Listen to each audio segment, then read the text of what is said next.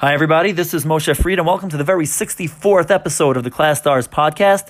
Today, we sit down with Kevin Stoller, the co founder and CEO of Kay-Twelve, a furniture company whose mission is to create better learning environments in classrooms across the country. The big question is how do teachers like us, who are being pulled in so many directions, with so many demands and so much to do, how do we make sure that we not only get through our lesson as planned, but also make sure that every child is noticed every day, and that each one gets the attention they need to succeed? That is the question, and the Class Stars podcast is here to give you the answer. Here is your host, Moshe Fried.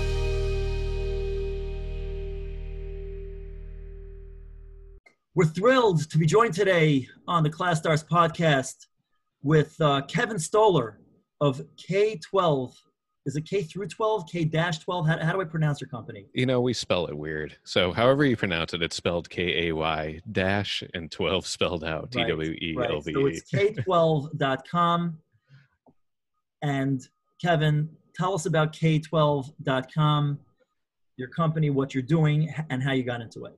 Yeah, well, thanks for thanks for having me on here. I've been watching, I've listened to a couple of your podcasts, and and seeing what you're doing with Class Stars is really cool. And I mean, it's all about engagement. I mean, that's kind of what what we're always talking about yes. too. So. Yes.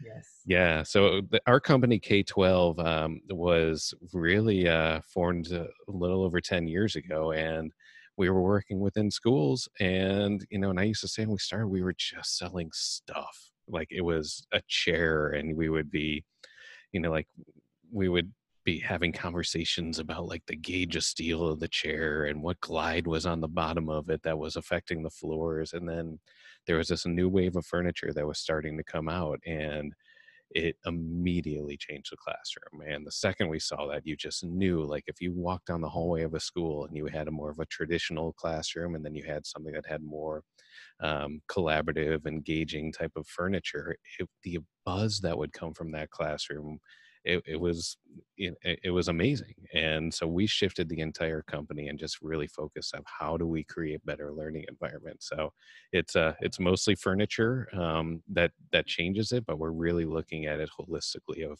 how do we change that environment to get it more engaging to get the students engaged and how to really maximize the teacher skills it's amazing you know one of the big influences for me as a software developer not that i'm actually coding but I work with my partner who's a, an actual developer. I just give him ideas. I tell him what I want, and it's his job to make it happen.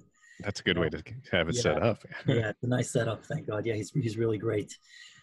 So you know, Steve Jobs obviously influenced the way I look at technology, and one of the things that come to mind was he was such a stickler for the furniture, for the design, for you know the environment, creating an environment that is conducive to collaboration, to a warm environment. You know, I remember reading in his biography by Walter Isaacson that when he was developing that Apple headquarters that they have now, that circular, you know, campus, I think he, I don't know if they actually did this or this was just an idea that he had to have only two bathrooms in the center of the building.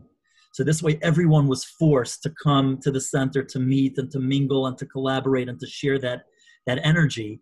And you know, obviously he did it at an extreme. I'm not recommending that schools have only two bathrooms in the center of the building, but but the idea to to look at the furniture as support of that kind of attention to detail, you know, it, you don't hear people talking about that too often. You know, it's not something that's commonly spoken about. Well, and kind of the, your same point here of, of your physical surroundings. Um, we we typically are working with we call them the change makers in education. Sometimes we'll refer to them as the champions, and they're the ones that really are at the forefront of education. And it can really be anyone. The higher up in in you know the organization, the more impact they they typically have. But it could be, you know, the superintendent to the principal to a teacher to a student to a parent or a community member. But whoever is that change maker, um, we have those conversations of like, it is very difficult to change a culture without changing the physical environment. Right, right. And I think that one of the things that really stood out from this whole pandemic that we've been dealing with is exactly to this point because it doesn't matter you know, and there are a lot of people that struggled with the technology and interconnectivity, and you know, there were a lot of issues that we suddenly realized, you know, we needed to deal with. But the actual environment. And I heard on one of your podcast episodes, um, and I had this personally also, where you're trying to work, you're trying to teach, you're trying to help your kids with school, and there's just so much going on. You know, the environment is such an influence to, you know, just a person's, you know, ability to concentrate and to get into the zone and the kind of learning that you really want to foster in a classroom. You know, I was I was listening to a recent podcast of yours. Uh, you know, I guess one one of the most latest one of the latest ones. I forgot the guy's name. He's a futurist. Whenever I oh yeah Pascal Finette. He's a, yeah. He's whenever I whenever I see that word futurist, it it it it makes the hair on my arm stand up because I don't know. I don't know. They don't always work out the way they think, and you know, you're labeling yourself a futurist, but but I understand what they're doing. You know what? I get I get where they're coming from. I get I get what they're trying to do. You know, they're definitely very creative people, and whether the future turns out the way they anticipate or not, they're definitely influencing, you know, the the direction of, of where things are going. And you know, you know, he was just talking about, you know, he was talking about how you know the energy you know the different things that you get out of college and he was talking about on the college level you know is it the actual education? You can get that on your own you can get that on youtube. Is it the degree? Obviously you'll still have to go to the college to get the degree. Is it the other experience of just being with your friends? Maybe there's some other way that we can foster that. You know all of these things that we've really taken for granted for a long time. You know and, and where i differ with him i guess i would say you know he thinks you know he looks at how technology is going to take over. You know we're noticing now things that we took for granted a decade ago how much attention we need to pay to those things you know to those details to the environment to the emotional support to the social component all of these different things. We're, we're putting a premium on that stuff. 20 years ago no one spoke about this and it wasn't because people were not capable of doing it. It kind of came on its own. I almost think about it as as you know the invention of, of the stairmaster right? There's a machine that simulates going upstairs. In the olden days you would actually just go upstairs right. you know? But we take the elevator and then get on the stairmaster. So so with the technology that makes our life easier in certain ways we then need to compensate for these things. Hey we didn't realize that we missed that. And i think that you know paying attention to furniture in school the way you do i think is tremendous. But let's take it a step back. How did you get into the furniture business uh, it, it, was by accident. so I'm, I'm, pretty open about that. I, I, come from a family of educators. Okay. Um, yeah. Um, and so I've always kind of been exposed to that, but really kind of I, I, really landed on it by accident, and I really did not like the industry when I got into it because of what I was talking about. Is I would go to these conferences and I'd walk around. I'm like, everything is exactly the same, and it looks so similar to the way it's been for the last 30, 50, 125 years. So I was really encouraged to to find out, um, you know, like when these new products, and there was a lot more research and focus on this coming out that that's that that was really the game changer for me. But my background's really kind of always just been like business entrepreneurship. Um, I I uh, I'm a big believer that entrepreneurship eh, can really have a positive impact on it. So um, my two worlds that I live in are schools and kind of this entrepreneurship world. And my I'm always just looking at this and trying to connect the dots. Like, how can we all learn from each other? That's great. That's great. So so let's take each of those worlds and kind of walk through the journey a little bit. Um, let's start with the, well, obviously you have education in your blood because you come from a family of, of educators. But let's let's start with the entrepreneurship side because I, I think I think it's important, you know, entrepreneurship is becoming more and more popular, obviously. It's becoming more and more the forefront. And with the technology and the democratization of so many things, it's really becoming more and more, it's more accessible than ever before and it's not slowing down. You know it's gonna it's it's becoming even more accessible. You know like just just you know to give one example you know we needed to make an explainer video you know which we have on our website that kind of summarizes right. what we do. So i was working with this marketing you know local marketing firm and they put me in touch with a with a video guy. And i met with him and i asked him you know before i do anything with anybody i i want to get an idea of how much money we're looking to spend here obviously. And and his response was, you know, I described to him what we wanted to do, and he said, listen, for the kind of project that you need, you got to figure in the ballpark of 10 grand. for a two minute video. And, and I told him that, that that's out of my league. I, I'm not doing that. And the reason why is really simple. When I'm doing something for the first time, it's going to fail. It's, I'm not I'm not hitting a home run on my first pitch. It's just not happening. So that means I got to do this two or three times. So this is realistically going to cost me, you know, between thirty and forty thousand dollars, and that's just insane considering you know my circumstance. So so the next guy that I called, I told him right off the bat, it's not gonna you know if, if you if you're gonna tell me ten thousand dollars, it's not happening. Let's not waste our time. And this guy was able to, you know, said I, I, I can do it animated, save a lot of money. You don't have to pay actors. He was able to get it to about six grand, which was not bad, you know, cutting it almost in half, pretty substantial. And then, you know, I stumbled upon Fiverr and got it done for like 300 bucks, yeah. which was great. And now I'm seeing ads for these apps that will actually anybody can do it for like 50 bucks. So, okay. so you took the price of, of, of, of something from $10,000 down to 50, $50, not 50, you know? Right. You know, so, so, so entrepreneurship is obviously a fascinating industry as well. And it's important for educators to understand this too. Like, you know, these, these worlds are colliding. So let's, let's talk a little bit about that. How did you get involved in entrepreneurship? How did you get started? What were the challenges? How did you overcome them? Let's hear this. Well, you, you hit exactly what I'm talking about. It's you're going to fail.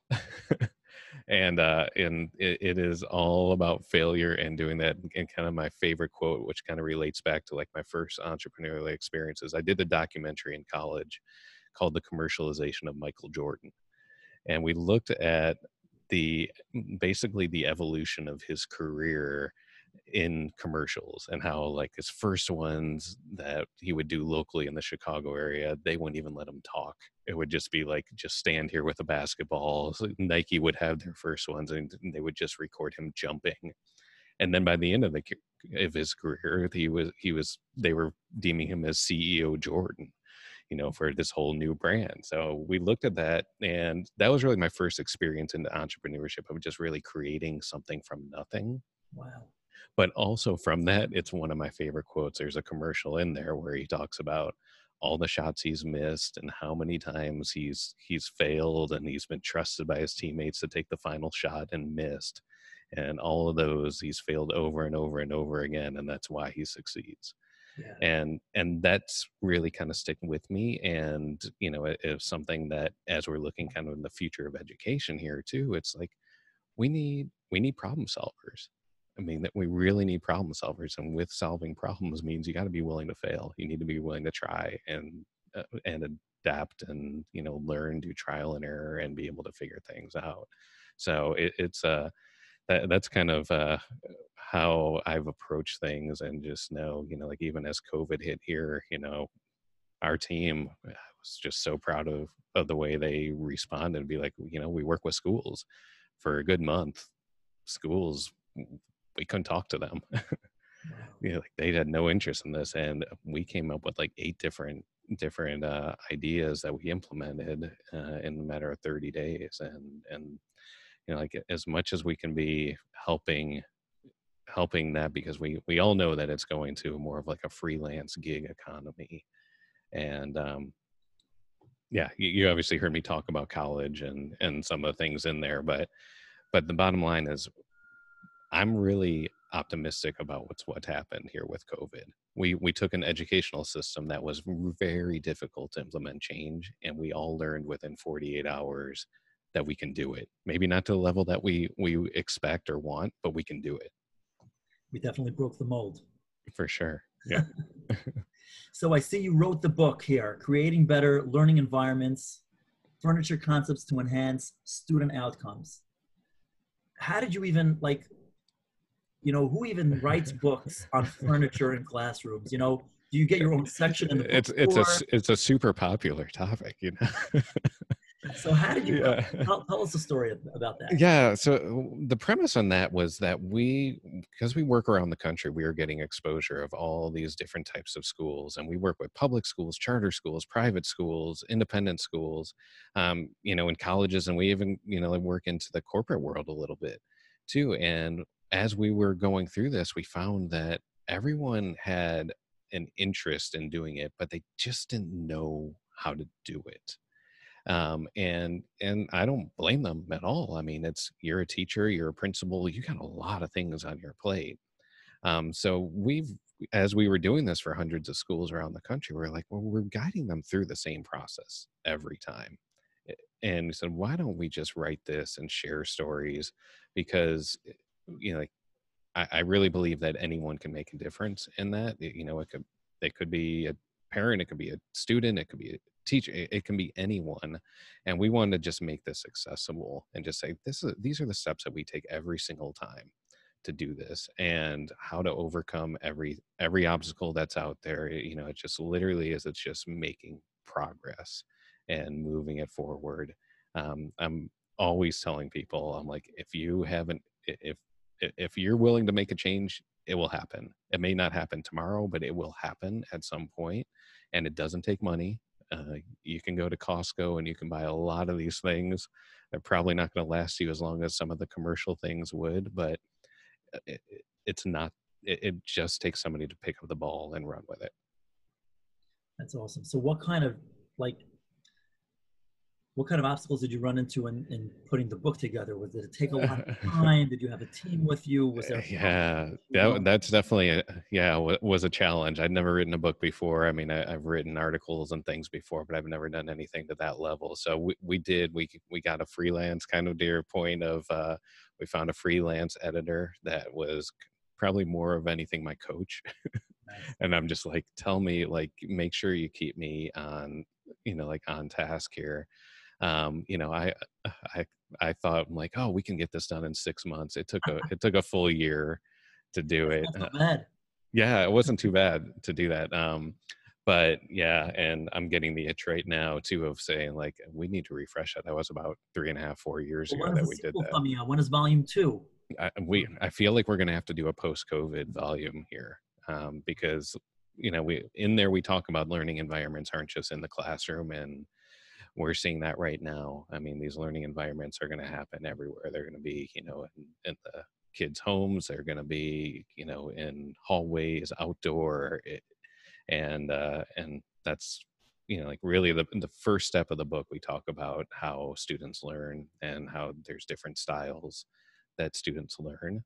And just because they're predominantly one style doesn't mean that they're that way all the time. And we really have to find ways to reach them in in different methods because one size definitely does not fit all. That's definitely true.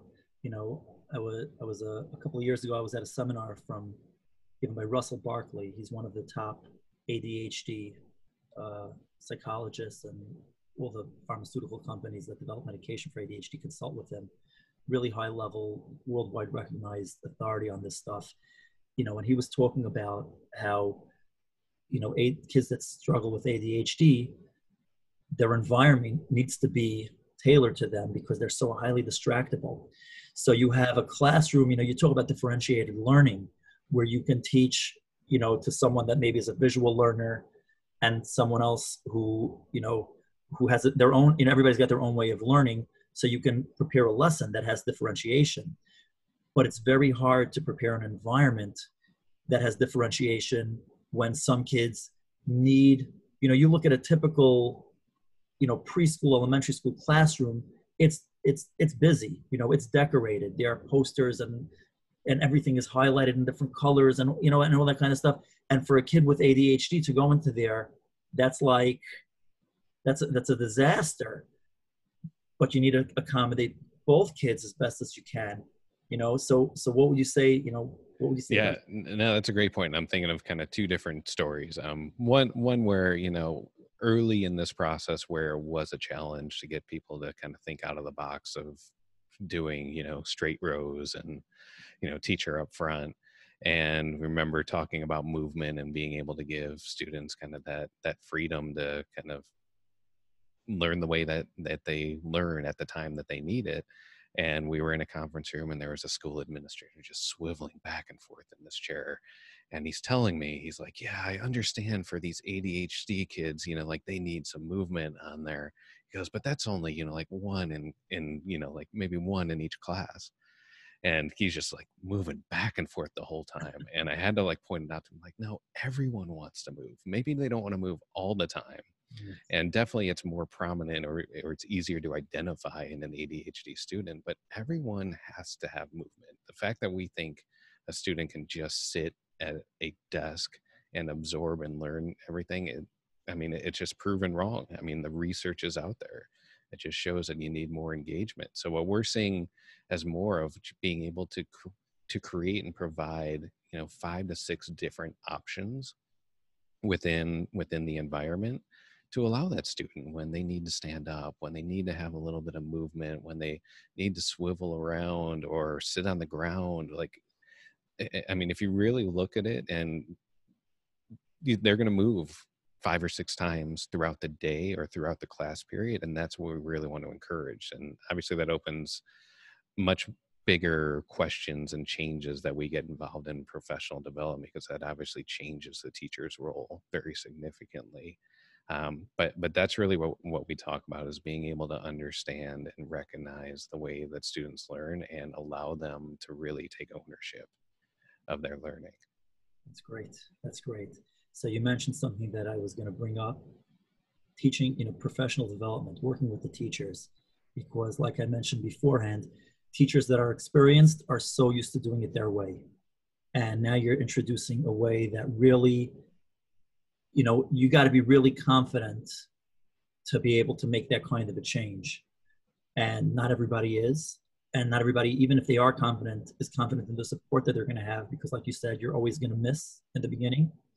So how did you get the teachers on board with this? I'm sure early on that was challenging. Let's hear a little bit about that. And yeah. in general, in general you know just to talk to them and to get them to change their ways. How do you how do you address that yeah, for sure. Well, that's that's why kind of in our process, uh, the first step is we want to we have we sit down and w- with the schools and the administration we ask a lot of questions we, we want to understand kind of what their mission is and the vision is and make sure because almost every classroom and school that we do they're all different there's it, it's it's never the same in each one because it's really supporting kind of what they want to be doing and and that's where we talk about kind of that culture change that if you tell me and you're sitting here and you're telling me that you really value kind of the 21st century skill set of collaboration creativity and being able to to have flexible spaces and then you go walk in and and your space doesn't represent that um, that's why we want to make sure we do that and then look at this holistically of saying like well what does this impact do? What are the teachers going to do? So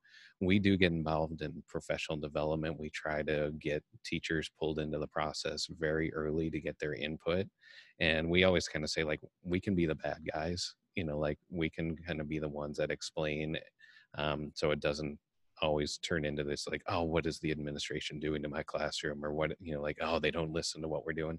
We want to engage them and get their feedback on there but we also want to explain why things are changing and why why we want to be making these changes. Um, and so that the, so a lot of times we're getting committees involved or a group early in the process. Um, they get some buy-in and help kind of get support but then once that space has changed it's really important that we get in there and we do some professional development where we share experiences of how other teachers have been utilizing it. But it, it, it is yeah there's there's definitely a change uh, and we're fully aware of that and we we want to make sure that these are successful instead of putting new spaces out there that the teachers are just immediately going to go rearrange into the same way that they had it before. What's the typical pushback that you get when it comes to these kinds of things? Uh, there, there's really two. There's one of like just change in general, um, and and that's a tough that's a tougher one. But once they like, that's literally it's a light switch moment. Like once they get past that and that mindset changes, and that's honestly the coolest part to see is like somebody who like fought it, fought it, fought it, and then like boom, oh, I can do this now and and that's amazing. The other one, it it's uh, it, it's real, but it's it's flat out it's storage. It's what about all my stuff? Because wow. a lot of times, if a teacher has been in there and they may have been in there for 10, 20, you know, some cases 30 years, and they have all this stuff that's accumulated in there, and there's you know that fear of like oh no like what do i do with all this stuff um, which yeah so so that that's kind of the the hard one um, we always say like it's kind of like the marie kondo of of schools like we really talk about is like like honestly if we can clear out this entire room and start from scratch um it, it usually it, that's usually the first step that i usually tell people like i don't have any if they tell me i don't have any money but i know i want a better learning environment that's usually i'm like can you clear out everything that you can and then like literally if you can move everything out and then put the things in there that you know that your students need. Right. It's so amazing because you know when i talk to teachers about class stars and our mission is to really help the teachers focus on the students which sounds so obvious and simple but there's really it's you know it's almost a conflict of interest when a teacher walks into a classroom because they have their own agenda you know this is their job this is their livelihood this is what they take pride in. And you know it's got you know when a kid comes and throws you a curveball either by acting out or you know in any other kind of way and you're talking about it in, in a different way but it kind of speaks to the same idea the teacher's always going to put their own interest first. They're going to. And the way you know i'm hearing it with you is that you know they're concerned with their stuff you know this is not stuff that they're using. This is not stuff that they can't get rid of if they could only open their minds to it but it's just the human reaction. And this is not to blame anybody. You know the, the biggest right. problem that i have when i talk to teachers is you know I, I, don't mean to criticize you. You know i try to maintain a five to one ratio. That's right. Um, compliment compliment. Yeah. Yeah. You know you gotta you gotta be heavy on the compliments. That's what it's all about but even you know when you're meeting somebody for the first or second time they're very skeptical and you're you know you come in and you're all excited and they've seen this before you know the smart ones know to be skeptical you know and it's just a matter of, of, of explaining to them you know you're not noticing this. You're you're you're getting too stuck up on and you know i wouldn't use these words stuck up that's so condescending you know. But maybe you know maybe you need to look at it this way. What if we looked at it that way? And you try to open them up to seeing things you know differently another point that you mentioned here that i'd like to you know get a little bit deeper into um, you know in my journey of entrepreneurship i've talked with you know countless you know business advisors consultants you know people with a lot more experience than i have. And one of the one of the pieces of advice that i've gotten so many times which is flat out wrong in my experience you know and, and you mentioned it is that you know if you can only convince the administrator to buy into it you'll have the whole district on board and and and as recently as last week someone says it's like the guy who buys the disposable gloves in the restaurant. If the boss says we're using these gloves, everybody uses those gloves. And and I told them, I said, look, I said, I've heard this before, but in education, it's just not that way. In education, every school, you know, there there is a federal education secretary. A lot of people don't agree with her. You know, on the state level, there was so much disagreement in education. And, you know, because it's so old and because it's so critical, everybody's got their own way of doing it. And even, for example, in New York City, you know, I have a good friend who's a retired um, principal now. He was a principal for 30 years, and he never did what the city wanted. he always did it his own way, and he was always at the top. He was always one of the top 10 schools in the city on, in, on many measures. And he said you know we they they're not bigger experts than us just because they hold those offices. We're here. We know these kids. We know how to run our school. And he said and if you could show that they'll give you the leeway to do it. You obviously have to be respectful. You, you got to know how to work the political end of it too. This guy is a brilliant guy. But but the point is that every school is different and every school has its own autonomy so you can't just come in it's not a one size fits all you need to really come in and listen.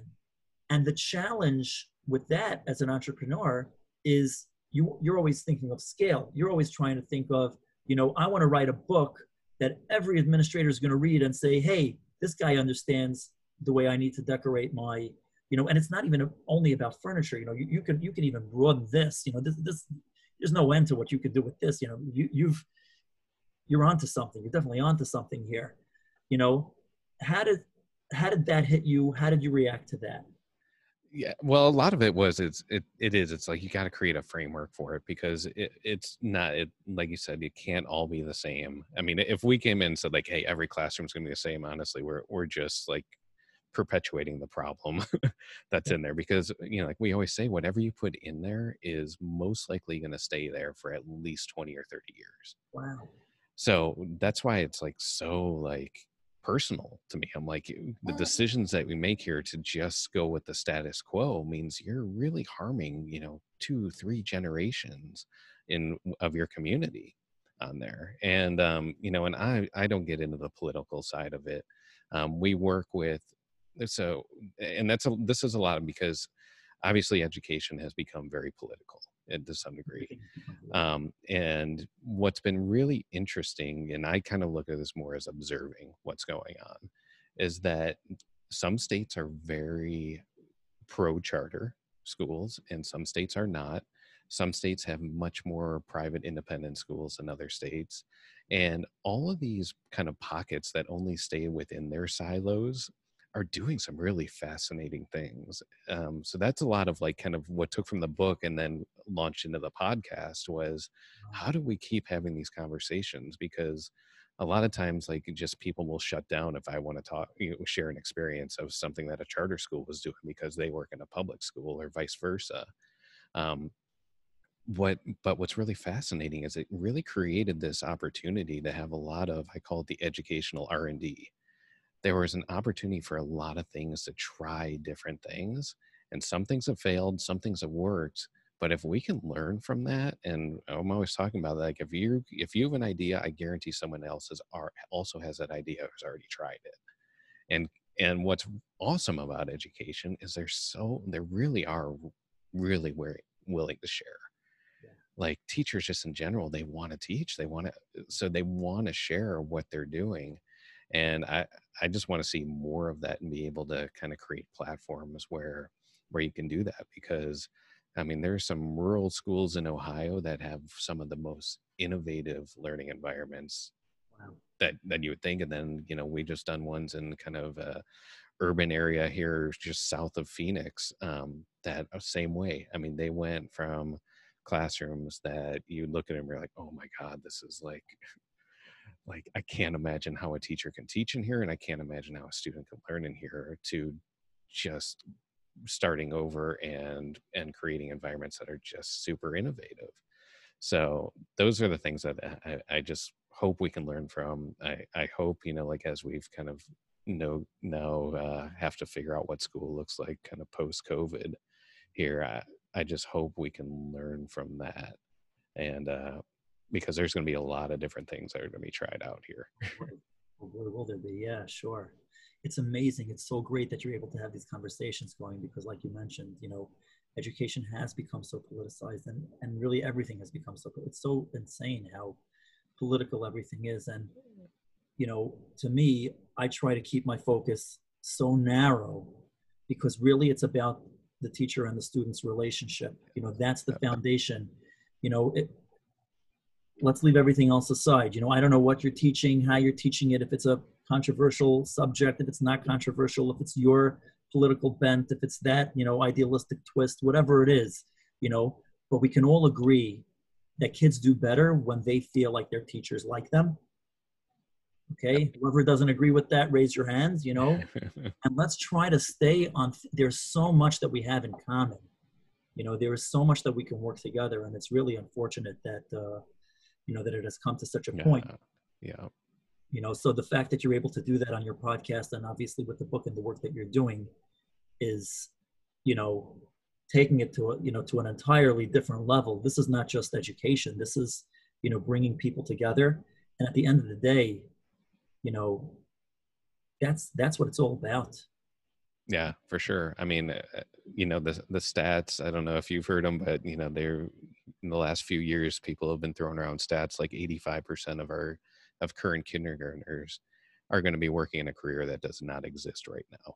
Right. I saw that on your website sure. So so that so there's urgency to this mm-hmm. and you know and you know i always say like this is an adult problem. This is not you know like this is not a kid problem. This is this is up to the adults to to solve this and if we kind of have that in mind of like every kid how do how do we create uh create better opportunities uh, for these kids because we're in a very quickly changing world and if we kind of as adults sit here and kind of dig in and say, nope, this is the way we've always done it, uh, we're doing them a disservice. So there's definitely urgency to this.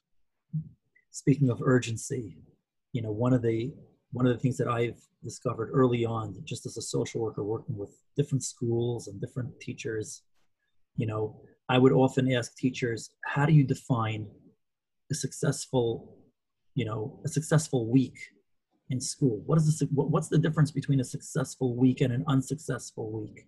And not only that, but, you know, and, you know, we could talk about teacher evaluations could be a whole separate discussion. You know, how do you measure a good teacher working with a difficult student? Because if you're going to use test scores which is you know the the main right. traditional way of doing it. So a kid who is you know who was challenged in one of several ways you know there's so many ways that kids can be challenged and that's going to show up on a test score. So that means that the teacher is not good. How do you how do you do that? And you know you kind of get the sense and it's really human nature to fall into a sense of complacency. You know that urgency you can't you can't live with a high level of urgency all the time. You'll burn yourself out. But but how do you communicate this level of urgency that we should not be happy with the status quo? You know we should not be happy with what's going on. We need to up the game because the cause and effect are so are so distant from each other. You know when kids are little they'll pretty much do what you ask them to do because they're little but if you don't treat them a certain way they're going to start not listening to you when they get to a certain age. You know the defiance and the opposition you know it's it's coming younger and younger. Kids are emboldened and you know are maturing in a certain sense at a younger age. They're not maturing in a different sense until they're older but you know it's interesting how things are changing. You know how do you how do you maintain that level of urgency you know, without without you know without overdoing it, obviously, because that's not sustainable, and also without making it sound like the teacher's not doing a good enough job. You know, when you when you talk about a system, you know, failing, which is very hard. If you're a part of that system, you know, if you're going to tell me that I'm failing now in entrepreneurship, we kind of like it's part of it. You know, yeah, that's okay. You know, it's okay to fail. But in education, it's in in, in any kind of regular job, it's not okay to fail. You know, if you fail a number of times, you're out to some degree but i would almost uh, there's there's been environments that i've been where you, they encourage failure and, and i think the idea that if we fail just because we fail once that labels you as a failure and and that's the stigma that you know i've seen leaders kind of remove that and it really does come down to leadership. I mean and you know and again just because the title doesn't make you leadership. You can be a leader anywhere and and you know but obviously the higher up within an organization that leadership impacts more people. But uh, yeah i mean that notion that that you know we're we're failing is you know to me that just means no it's that's just part of the process. I, I think the bigger issue that we run into is when we think everything where everything has to be a success because that's when you start lowering the bar and making sure that oh no everything has to be success. Everyone has to pass. Everyone has to do this. Everyone has to get a gold star. If we can teach this and and again this is why i'm kind of optimistic about this covid right now is that there's chaos. There's there's a lot of things that aren't going to work. And i think our kids are watching us and they're seeing this environment to be like oh, it doesn't have to go out. And you hear people talking about like, what's the new normal? Everyone, you're right, that complacency, everyone wants to kind of create a new normal, but it's okay. I mean, mm, you know, obviously a lot of people think our kids are going to be scarred from this experience. And maybe that's the case, but maybe this is also the defining moment that, that provides the growth for them. And you know and, us as kind of the parents and the adults and the leaders I, think if we can kind of take that view and be like hey it doesn't you don't it doesn't always have to be great. It doesn't have to be. What can we learn from this? And what will we be doing different? And what can we be doing today that is improvement on there? And it's uh yeah but it, it's it's a weird time. It's definitely a weird time but it it doesn't have to be you know this big negative that's great. That's great. Well, I love your perspective. I love your outlook. You know, your kids, your own kids. I know you have three of your own kids, and they're definitely lucky to have you as a dad because this mindset and the way I'm sure you're teaching them, because parents are so important. I screw up every day. oh, hey, that's part of it. every day I'm screwing it up. That's part. Yeah, they still come back to you though. They still yeah. come back. You know, at the end of the episode, they still come home, right? That's right. And and the thing I kind of always remember too, which kind of remind me is is my wife's OBGYN made a comment. He's like, you know, like our job as as parents, it, it's our job is not to raise good kids. Our job is to raise good adults. Right. And and with that, you know, it means like, you know, we should be probably setting the bar a little higher. yeah. And kids, they're they're really capable. They oh, really are. I mean, I'm just super encouraged by seeing kind of the the next generation of students coming through here, and you know, the the world's wide open for them, and I just I just want to make sure that we're providing those opportunities for them. That's great. Well, thank you so much for joining us this week, and it's yeah. really great meeting you. Yeah, you too. I love it. Yeah, I feel like we can keep talking for oh, a long time. Sure, for sure. Uh, oh, pleasure. Yeah, kidding. Yeah, and if I, yeah, it, if any of your listeners too, if this kind of resonates with you and you kind of view yourself as one of those champions or change change makers in education, um, we do. If you go to our website, we we have a free copy uh, of the book. Um, you know, it's not a moneymaker for us, so j- just go to the kay dash twelve dot com and you could either just start a chat with us or go through the educator resources on there because we really i mean this is this is our mission is it's not about selling furniture it's about it's about great. giving every kid the opportunity. and i'm so glad that somebody like you is paying attention to it. It's really really great. Uh, yeah well thank you for what you're doing. I think you got some awesome stuff with kind of the engagement with the app. That is some i definitely want to learn more about it and see how we can we can work together. Sure absolutely Thank you so much for tuning into the Class Stars podcast. To learn more about our vision for education, subscribe to us, visit our website, take our free training, sign up for the newsletter, and follow us on social media. Join the revolution in education and become a Class Stars today, empowering educators one episode at a time.